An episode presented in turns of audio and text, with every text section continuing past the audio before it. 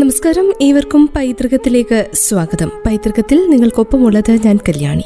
വെളുത്ത മണൽത്തരികളാൽ സമ്പുഷ്ടമായ ഒരു ദ്വീപ്. ആ തുരുത്ത് പിന്നീട് വെണ്ടുരുത്തിയായി മാറി. പിന്നീട് ഇന്ത്യൻ നാവികസേനയുടെ സുപ്രധാനമായ കരമായ INS വെണ്ടുരുത്തിയായി. പോർച്ചുഗീസുകാരും ഡച്ചുകാരും എത്തി സാമൂതിരിയുടെ സേനയുമായി യുദ്ധങ്ങൾ നടത്തിയത് വെണ്ടുരുത്തി സാക്ഷ്യം വഹിച്ച മറ്റൊരു ചരിത്രം. ഇന്നത്തെ പൈതൃകത്തിന്റെ ഏറ്റവും പുതിയ അധ്യായത്തിലൂടെ നമുക്ക് എറണാകുളത്തെ വെണ്ടുരുത്തിയുടെ ചരിത്ര പൈതൃകത്തിലേക്ക് സഞ്ചരിക്കാം. എറണാകുളത്തിനും മട്ടാഞ്ചേരിക്കും ഇടയ്ക്കുള്ള ഒരു ദ്വീപ് വെണ്ടുരുത്തി. വില്ലിംഗ്ടൺ ദ്വീപ് ഉണ്ടാകുന്നതിന് മുൻപ് വെണ്ടുരുത്തിയും പൂഞ്ഞിരക്കരയും പരസ്പരം അഭിമുഖമായി കിടന്നിരുന്ന തുരുത്തുകളായിരുന്നു. ഇപ്പോൾ വെണ്ടുരുത്തി വില്ലിംഗ്ടൺ ദ്വീപിന്റെ ഭാഗം തന്നെയാണ്. കേരളത്തിലെ എറണാകുളം ജില്ലയിൽപ്പെട്ട അറബിക്കടലിൽ സ്ഥിതി ചെയ്യുന്ന ഒരു തുരുത്തിന്റെ ഭാഗമാണ് വെണ്ടുരുത്തി. വെല്ലിംഗ്ടൺ ദ്വീപ് കടൽ നികത്തി ഉണ്ടാക്കുന്നതിന് മുൻപ് ഈ ദ്വീപും പൂഞ്ഞിക്കരയും പരസ്പരം അഭിമുഖം ചെയ്യുന്ന തുരുത്തുകളായിരുന്നു. ഇവയ്ക്കിടയ്ക്ക് വളരെ ചെറിയ അകലം മാത്രമേ ഉണ്ടായിരുന്നുള്ളൂ. പോർച്ചുഗീസുകാരുടെ കാലത്ത് ഈ ദ്വീപ് കൊച്ചി പട്ടണത്തിലെ സാന്റാക്രൂസ് കത്തീഡ്രൽ വക സ്വത്തായിരുന്നു. പിന്നീട് ഇത് ഡച്ചുകാർക്ക് അധീനത്തിലായി. ഇന്ന് വെണ്ടുരുത്തിയുടെ വടക്കേയറ്റം വെല്ലിംഗ്ടൺ ദ്വീപിൽ ലയിച്ചപ്പോൾ വടക്കേ അറ്റത്ത് നിന്ന് 10 ഏക്കറോളം ദ്വീപിലേക്കായി ചേർക്കുകയും ചെയ്തു. മറ്റേതു ദ്വീപിനെയും പോലെ വെണ്ടുരുത്തി ആവുന്നതിന് മുൻപേ ദ്വീപായിരുന്ന വെണ്ടുരുത്തിക്ക് പറയാൻ അനവധി ചരിത്ര കഥകളുണ്ട്. ജനവാസം എത്തുന്നതിന് മുൻപേയുള്ള ചരിത്രാതീത കാലഘട്ടത്തിന് മുൻപേയുള്ള കഥ. വെണ്ടുരുത്തി പാലം എന്ന വികസന മുദ്രയും പേറിക്കൊണ്ട് കൊച്ചി നേവൽ ബേസിന് സമീപം ഉയർന്നു നിൽക്കുന്ന ആകാശ നീല നിറത്തിലുള്ള വലിയ പാലമാണ്. എന്നാൽ വർഷങ്ങൾക്കും ഒത്തിരി മുൻപ് വെണ്ടുരുത്തി ഒരു തുരുത്തായിരുന്നു. ആളനക്കം ഇല്ലാതിരുന്ന ആ തുരുത്തിൽ മനുഷ്യരെക്കാൾ അധിവസിച്ചിരുന്നത് ചെറിയ ജീവികളും ഇഴജന്തുക്കളും. അതിനോടൊക്കെ ഒപ്പം അപൂർവ സസ്യങ്ങളും നിറഞ്ഞു വിടർന്നു നിന്ന പ്രദേശമായിരുന്നു വെണ്ടുരുത്തി. മുൻപ് പറഞ്ഞതുപോലെ ഒരു ചെറിയ തുരുത്ത്, കാടുപോലെ തോന്നിക്കും വിധമുള്ള അനേകം വള്ളിപ്പടർപ്പുകളാൽ സമൃദ്ധമായ തുരുത്ത്. പക്ഷേ അവിടെ പച്ച നിറത്തിനേക്കാൾ അധികമായി നിറഞ്ഞു നിന്നത് വെളുത്ത പളുങ്കുമണികൾ പോലെയുള്ള മണൽത്തരികൾ. ദൂരെ നിന്ന് നോക്കുമ്പോൾ പഞ്ചസാര വാരി വിതറിയ പോലെയുള്ള പഞ്ചാര മണലുകൾ ആരോ കൊണ്ടുവന്ന് തൂവിയിട്ടതുപോലെയുള്ള വിസ്തൃതിയിൽ അഭിരമിച്ചു കിടക്കുന്ന വെളുത്ത തരികളുള്ള വെണ്ടുരുത്തി. മനോഹരമായ ആ തുരുത്തിൽ പോയിരിക്കാറുണ്ടായിരുന്ന ധാരാളം ചിത്രശലഭങ്ങൾ അന്നുണ്ടായിരുന്നു. അവിടുത്തെ പകലിനേക്കാൾ രാത്രിയിലെ മനോഹാരിതയെ മനസ്സിൽ വെറുതെ വരച്ചു നോക്കിയ ചരിത്രകാരന്മാരൊക്കെ ആ തുരുത്തിന്റെ ഭംഗിയെക്കുറിച്ച് ധാരാളം കഥകൾ മെനഞ്ഞു. അത് വെറും കഥകളായിരുന്നുവെന്ന് പിന്നീട് മനുഷ്യരുടെ കാൽപെരുമാറ്റം അവിടെ പതിഞ്ഞപ്പോൾ മനസ്സിലാവുകയും ചെയ്തു. പൗർണമി നാളിലെ ആ ദ്വീപ് എങ്ങനെയായിരിക്കും എന്നത് അന്നു മുതലേ സൗന്ദര്യത്തെ ആസ്വദിക്കുന്നവർക്കും യാത്രകളെ ഇഷ്ടപ്പെടുന്നവർക്കുള്ള ഇഷ്ടയിടമായി മാറി. വെണ്ടുരുത്തി പലരെയും അലട്ടാൻ തുടങ്ങി, മോഹിപ്പിക്കാൻ തുടങ്ങി. ജനവാസം ആരംഭിക്കുന്നതിന് മുൻപ് വെളുത്ത മണൽ നിറഞ്ഞ തുരുത്തായതുകൊണ്ട് ഇതിന് വെണ്ടുരുത്ത് എന്നറിയപ്പെട്ടെന്നും പിന്നീട് വെണ്ടുരുത്തി വെണ്ടുരുത്തിയായി മാറിയെന്നുമാണ് ദ്വീപിന്റെ പേരുണ്ടായതിനെ കുറിച്ചുള്ള കഥ. വെണ്ണെന്നതിന് ഒഴിഞ്ഞ, ശൂന്യമായ എന്നൊക്കെ അർത്ഥമുണ്ട്. വെളിമ്പറമ്പിന് വെൺപറമ്പ് എന്നൊരു പഴയ പ്രയോഗവുമുണ്ട്. ആ നിലയ്ക്ക് ആൾവാസമില്ലാത്ത തുരുത്തായിരുന്നതിനാലുമാവാം വെണ്ടുരുത്ത് എന്ന പേര് വീണത് വെണ്ടുരുത്തിക്ക്. അങ്ങനെയും കരുതിപ്പോരുന്നുണ്ട് ഇവിടുത്തെ ജനങ്ങൾ.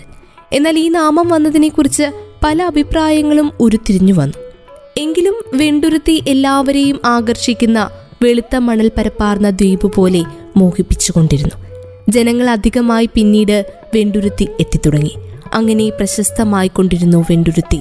നാൾക്ക് നാൾ പിന്നിട്ടപ്പോൾ നീന്തിത്തിമിർത്തും ചിരിയും പാട്ടും ജലാഭ്യാസങ്ങളുമായി സമയങ്ങളെ കൊല്ലാൻ ആളുകൾ വെണ്ടുരുത്തി തേടിയെത്തി. ചിരിച്ച മുഖത്തോടെ പൂർണ്ണചന്ദ്രൻ മുകളിൽ നിൽക്കുമ്പോൾ ആ കാഴ്ച വെണ്ടുരുത്തിയിൽ നിന്ന് നോക്കിക്കാണുവാൻ ഏറെ ഭംഗി. വെള്ളത്തിൽ മലർന്നു കിടന്നങ്ങനെ ചന്ദ്രശോഭ ദർശിച്ച പലരും പിന്നീട് വെണ്ടുരുത്തിയുടെ ഭംഗിയെക്കുറിച്ച് എഴുതി. മനോഹരമായിരുന്നു അന്നത്തെ കാഴ്ചകൾ. പിന്നീട് നാളുകൾ പിന്നിട്ടപ്പോൾ നിർത്തിയിട്ടിരിക്കുന്ന ബോട്ടുകൾ കൊണ്ട് നിറഞ്ഞു ഈടം. ഓളങ്ങളില്ലാത്ത നിശബ്ദമായ നിബിഡമായ വൃക്ഷങ്ങൾ കൊണ്ട് നിറഞ്ഞ വെളുത്ത മണൽപ്പരപ്പാർന്ന ദ്വീപ്. അകലെ മാനത്ത് തെളിഞ്ഞു നിൽക്കുന്ന പൂർണ്ണചന്ദ്രൻ. അങ്ങനെ വെണ്ടുരുത്തി മോഹവൃന്ദാവനമായി മാറി. വെണ്ടുരുത്തിയുടെ പേരിനെ കുറിച്ച് പറഞ്ഞ സമയത്ത് പല ചരിത്രരേഖകൾ തേടി സഞ്ചാരികളും ഗവേഷകരുമൊക്കെ അലഞ്ഞിരുന്നു. ഈ പേരെങ്ങനെ എത്തിയതിന് എന്നതിനെക്കുറിച്ച് പല അഭിപ്രായങ്ങളും ഉരുത്തിരിഞ്ഞു വന്നു. വെണ്ടുരുത്തിക്ക് ഇങ്ങനെയൊരു പേര് എങ്ങനെ വന്നു എന്നറിയുവാനുള്ള കൗതുകത്തിൻ്റെ പുറത്തു മാത്രം അന്വേഷണങ്ങൾ ആരംഭിച്ചു. പക്ഷേ പഴയ രേഖകളിൽ കാണുന്ന പേര് വെണ്ടുതുരുത്തു എന്നാണ്. 1663 പാലിയം ചെപ്പേടിൽ വട്ടെഴുത്ത് ലിപിയിൽ രേഖപ്പെടുത്തിയിരിക്കുന്നത് വെണ്ടുതുരുത്ത് എന്നാണ്. കൊച്ചി രാജാവും ഡച്ച് ഈസ്റ്റ് ഇന്ത്യ കമ്പനിയുമായി ഉണ്ടാക്കിയ പ്രമാണത്തിൽ വെണ്ടുതുരുത്ത്, പാതിരിത്തുരുത്ത്, പോട്ടത്തുരുത്ത് ഇവയെക്കുറിച്ചൊക്കെ പരാമർശങ്ങളുണ്ട്. കുടിയേറ്റം ആരംഭിക്കുന്നതിന് മുന്നേ വെളുത്ത മണൽ തുരുത്തായിരുന്നതിനാവണം വെണ്ടുരുത്ത് എന്ന് പേര് വന്നതെന്ന് ചരിത്രകാരനായ വാലത്ത് അഭിപ്രായപ്പെടുന്നുണ്ട്. ഇത് പിന്നീട് വെണ്ടുരുത്തിയായി തീർന്നുവെന്നും അദ്ദേഹം അദ്ദേഹത്തിന്റെ പുസ്തകങ്ങളിൽ എഴുതിയിട്ടുണ്ട്. കൊമാട്ടിൽ അച്യുതമേനോൻ രചിച്ച കൊച്ചിയിലെ സ്ഥലനാമങ്ങൾ എന്ന ഗ്രന്ഥത്തിൽ പറയുന്ന കഥ പ്രകാരം പൂഞ്ഞിക്കരയും വെണ്ടുരുത്തിയും തമ്മിൽ ഓലമടലിന്റെ അത്രയും അകലം മാത്രമേ ഉണ്ടായിരുന്നുള്ളൂ. ഒരു ഓലമടലിനായി 2 കരയിൽ നിന്നും 2 പെണ്ണുങ്ങൾ മത്സരിച്ച് വലിക്കുകയും ജയിച്ചവൾ ഉണ്ടായിരുന്ന കരയെ പൂഞ്ഞിക്കരയെന്നും മടൽ വിട്ടുപോയവൾ നിന്നിരുന്ന കരയെ വിട്ടതുരുത്ത് എന്ന അർത്ഥത്തിൽ വെണ്ടുരുത്തി എന്ന് വിളിച്ചതായും പറയുന്നു. എന്നാൽ ഇതിന് ചരിത്രപരമായ യാതൊരു പിൻബലവും ഇല്ല എന്നത് മറ്റൊരു വശമാണ്. അത് ആ ഒരു ഗ്രന്ഥത്തിൽ പറഞ്ഞിരിക്കുന്ന കഥപ്രകാരം അങ്ങനെയാവാം വെണ്ടുരുത്തിയുടെ പേര് വന്നത്, പൂഞ്ഞിക്കരയുടെ പേര് വന്നത് എന്നൊക്കെയുള്ള അനുമാനങ്ങളാണ് ചരിത്രകാരന്മാർ നടത്തിയിരിക്കുന്നത്. വെണ്ടുരുത്തിയെ ആദ്യം പോർച്ചുഗീസുകാരുടെയും പിന്നീട് ഡച്ചുകാരുടെയും അധീനതയിലായിരുന്നുവെങ്കിലും 1790 ഡച്ചുകാർ ഇത് കൊച്ചി രാജാവിന് വിട്ടുകൊടുത്തതായി രേഖയുണ്ട്. 1503 കൊച്ചി ആക്രമിച്ച സാമൂതിരിയുടെ സൈന്യത്തെ അൽബുക്കർക്കിന്റെ നേതൃത്വത്തിലുള്ള ഡച്ച് നാവികർ വകവരുത്തിയത് വെണ്ടുരുത്തി കായലിൽ വെച്ചായിരുന്നു. അന്നത്തെ യുദ്ധം വെണ്ടുരുത്തിയുടെ വെളുത്ത മണൽപ്പരപ്പുകളിൽ പ്രകോപനം ഉണ്ടാക്കി. ആ പഞ്ചസാര മണൽത്തരികൾ പോലെയുള്ള ഭൂമി എല്ലാത്തിനും മൂകസാക്ഷിയായിരുന്നു. 1498 വാസ്കോഡഗാമ കാപ്പാട്ടെത്തുന്നത് മലബാർ തീരത്തെപ്പറ്റി പോർച്ചുഗലിൽ ലഭ്യമായ വിവരണങ്ങളിലൂടെയാണ്. അന്ന് സാമൂതിരി പൊന്നാനിയിലാണ് താമസം. അന്നത്തെ നഗരവും തുറമുഖവും പാശ്ചാത്യ നാടുകളുടേതുമായി തുലനം ചെയ്യാവുന്ന രീതിയിലുമായിരുന്നു. പോർച്ചുഗീസുകാരെ വരവേറ്റുവെങ്കിലും മൂറുകളുടെ എതിർപ്പുണ്ടായിരുന്നു. ഇതുമൂലം കബ്രാൾ രാഷ്ട്രീയമായി കൊച്ചിക്കാണ് കൂടുതൽ പ്രാധാന്യം കൊടുത്തത്. തന്മൂലം അവർ കൊച്ചിയെ പ്രധാന കേന്ദ്രമാക്കി. കബ്രാൾ കൊച്ചിയുടെ സംരക്ഷകനായി. 1503 സാമൂതിരി കൊച്ചി ആക്രമിച്ചു. അതിനുശേഷമാണ് പോർച്ചുഗീസുകാർക്ക് കൊച്ചി കോട്ട കെട്ടാൻ അനുമതി ലഭിച്ചത്. കൊച്ചിയിൽ നിന്ന് കുരുമുളക് ലഭിച്ചിരുന്ന അതേ വിലയ്ക്ക് പോർച്ചുഗീസുകാർക്ക് നൽകാൻ സാമൂതിരിയും തയ്യാറായി. പകരം കൊച്ചിക്കെതിരെ യുദ്ധത്തിൽ സാമൂതിരിയെ സഹായിക്കാമെന്ന് പോർച്ചുഗീസുകാർ വാഗ്ദാനം ചെയ്തു. അങ്ങനെ വെണ്ടുരുത്തിയിൽ യുദ്ധങ്ങൾ അരങ്ങേറി. 60ഓളം ആംഗ്ലോ ഇന്ത്യൻ കുടുംബങ്ങൾ ഉണ്ടായിരുന്നു ആദ്യകാലത്ത് വെണ്ടുരുത്തിയിൽ. എന്നാൽ നാവിക താവളത്തിനും പോർട്ട് ട്രസ്റ്റിനും വേണ്ടി സ്ഥലമെടുത്തപ്പോൾ പലർക്കും സമീപത്തുള്ള തേവര, നെട്ടൂർ, സൗദി തുടങ്ങിയ പ്രദേശങ്ങളിലേക്ക് താമസം മാറ്റേണ്ടി വന്നു. വെണ്ടുരുത്തിയെപ്പറ്റി പുരാതനമായ രേഖകളൊന്നും തന്നെ ലഭ്യമല്ല. ആദ്യമായി പരാമർശങ്ങൾ ഉള്ളത് പോർച്ചുഗീസുകാരുടെ കാലത്താണ്. അവരുടെ കാലത്ത് ഇത് സാന്താക്രൂസ് പള്ളിയുടെ സ്വത്തായിരുന്നു. 1503 സെപ്റ്റംബർ 2 പോർച്ചുഗീസ് കപ്പിത്താനായ അൽബുക്കർക്ക് കൊച്ചിയിലെത്തി സാമൂതിരിയുടെ സൈന്യത്തെ വളഞ്ഞ് കീഴ്പ്പെടുത്തി എന്ന് രേഖപ്പെടുത്തിയിട്ടുമുണ്ട്. പോർച്ചുഗീസുകാരുടെ കാലത്ത് പണിതീർന്ന Saint Peter and Paul church തടിയിലുള്ള പഴയ കൊത്തുപണികളാലും കലാപരമായി രൂപകൽപ്പന ചെയ്ത അൾത്താരയാലും പ്രസിദ്ധമായ ഒന്നാണ്. 1940 എറണാകുളത്തെ വെണ്ടുരുത്തി ദ്വീപുമായി ബന്ധിപ്പിക്കുന്ന വെണ്ടുരുത്തി പാലം നിർമ്മിച്ചത്. പൂർണ്ണമായും ഇംഗ്ലണ്ടിൽ നിന്ന് ഇറക്കുമതി ചെയ്ത ഉരുക്കിൽ തീർത്ത പാലം പണി പൂർത്തിയാക്കാൻ 4 വർഷങ്ങൾ വേണ്ടിവന്നു. 1.5 കിലോമീറ്റർ നീളമുള്ള ഈ റെയിൽ റോഡ് പാലം വന്നതോടെയാണ് കൊച്ചി തുറമുഖത്തേക്കുള്ള റെയിൽ ഗതാഗതം സാധ്യമായത്.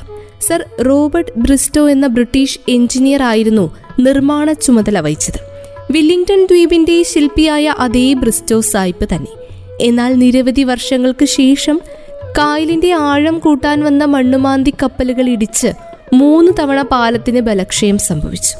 പാലം അപകടാവസ്ഥയിലായതോടെ 2004 ഇതുവഴിയുള്ള തീവണ്ടി ഗതാഗതം നിർത്തലാക്കി. തൂണുകൾ തുരുമ്പെടുക്കാൻ തുടങ്ങിയതോടെ പുതിയ കോൺക്രീറ്റ് പാലം നിർമ്മിക്കുകയും ചരിത്ര പ്രാധാന്യമുള്ള പഴയ പാലം കാലത്തിന്റെ മൂകസാക്ഷിയായി മാറുകയും ചെയ്തു.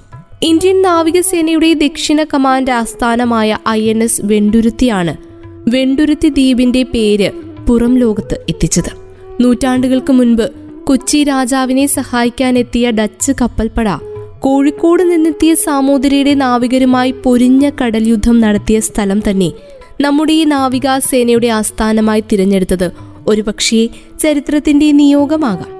രണ്ടാം ലോക മഹായുദ്ധം പൊട്ടിപ്പുറപ്പെടുന്നതിന് 2 ദിവസം മുൻപ് 1939 ആഗസ്റ്റ് 31-നാണ് റോയൽ ഇന്ത്യൻ നേവി ഓഫീസറുടെ കീഴിൽ കൊച്ചി നേവൽ ബേസ് യൂണിറ്റ് നിലവിൽ വന്നത്.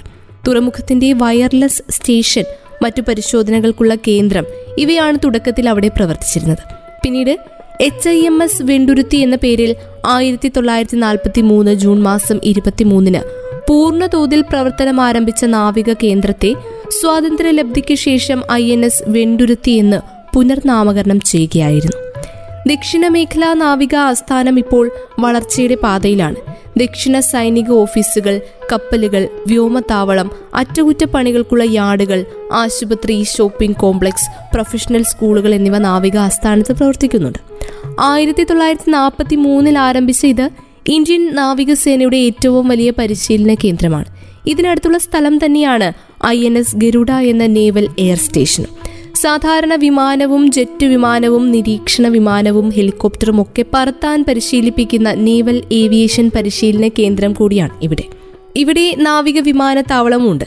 നെടുമ്പാശ്ശേരിയിൽ അന്താരാഷ്ട്ര വിമാനത്താവളം വരുന്നതുവരെ, അതായത് 1999 വരെ നാവികസേനയുടെ ഈ വിമാനത്താവളമാണ് കൊച്ചിയുടെ വിമാനത്താവളമായി ഉപയോഗിച്ചിരുന്നത്.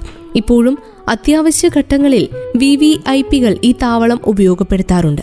5000-ഓളം വർഷം പഴക്കമുണ്ട് ഇന്ത്യൻ നാവിക പാരമ്പര്യത്തിന്.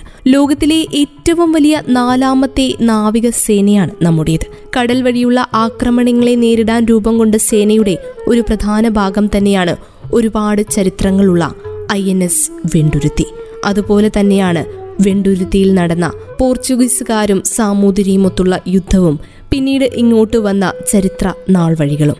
വെണ്ടുരുത്തിയെക്കുറിച്ചുള്ള ചരിത്രങ്ങൾ പങ്കുവെച്ചുകൊണ്ട് ഇന്നത്തെ പൈതൃകം പൂർണ്ണമാകുന്നു. വീണ്ടും അടുത്ത അധ്യായത്തിലൂടെ മറ്റൊരു ചരിത്ര പൈതൃക ഭൂമിയിലേക്ക് നമുക്ക് സഞ്ചരിക്കാം. ഇത്രയും സമയം പൈതൃകത്തിൽ നിങ്ങൾക്കൊപ്പം ഉണ്ടായിരുന്നത് ഞാൻ കല്യാണി. തുടർന്നും കേട്ടുകൊണ്ടേയിരിക്കൂ റേഡിയോ മംഗളം 91.2, നാടിനൊപ്പം നീരിനൊപ്പം.